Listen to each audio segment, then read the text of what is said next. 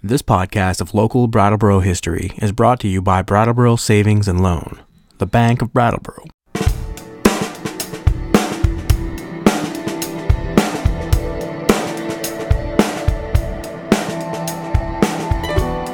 This week in Brattleboro history, we are focusing on football.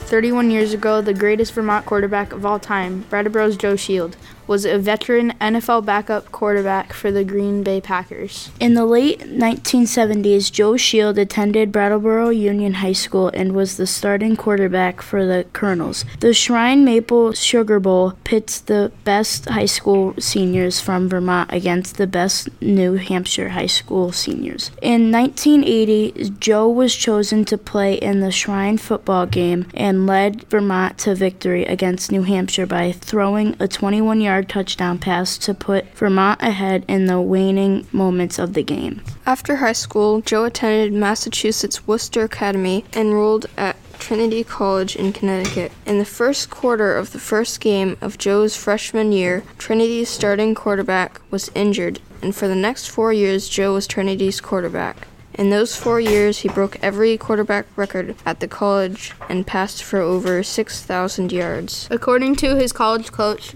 Joe has it all a great arm, size, speed, the heart and the head, and self confidence and poise to go along with the physical aspects.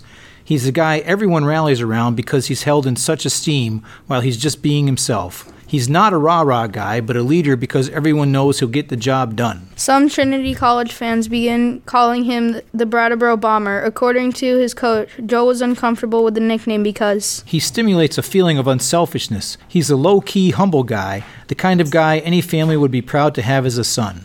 After college, Joe Shield was drafted by the Green Bay Packers. He was the Packers' backup quarterback for two years and played in three NFL games. After those two years, Joe returned to New England and took up a grown up job at McKesson Health Solutions. Bill Holiday was an assistant football coach here at BUHS during Joe Shield's years. Joe Shield was a terrific human being, three sport athlete like so many of the great ones here at BUHS. He uh, was particularly a very, very good quarterback. He went to Trinity College in Hartford, Connecticut. That was a D3 school, and he set virtually every passing and yardage record in that school's history. Once, uh, when we played a Friday night game, maybe at Bennington on Saturday, we all drove down to Trinity to see Joe play, and he was a fantastic quarterback. And even though it was D3, uh, he was picked up and signed by the pros. He was essentially a backup quarterback behind Lynn Dickey, who was a highly touted out of major college college quarterback that Green Bay had at the time. Joe was so good and he was so accurate that he was probably, and he's such a wonderful guy that he probably was a perfect fit as a backup quarterback. He could go in there cerebrally, do the job. He had the physical ability, with the possible exception of the arm strength, to be a big time, big time quarterback. He was very humble, uh, unassuming, friendly with everybody. He wasn't a pretty good guy, he was a very good guy. Uh, he was a good student as well. He had a lot of social skills. Joe Shield led the Colonels while he owned Brattleboro and continued to have football success throughout his college years. He also experienced life in the NFL and successfully navigated his way into adulthood. As life unfolded, his people skills proved to be as important as his ability to throw a ball.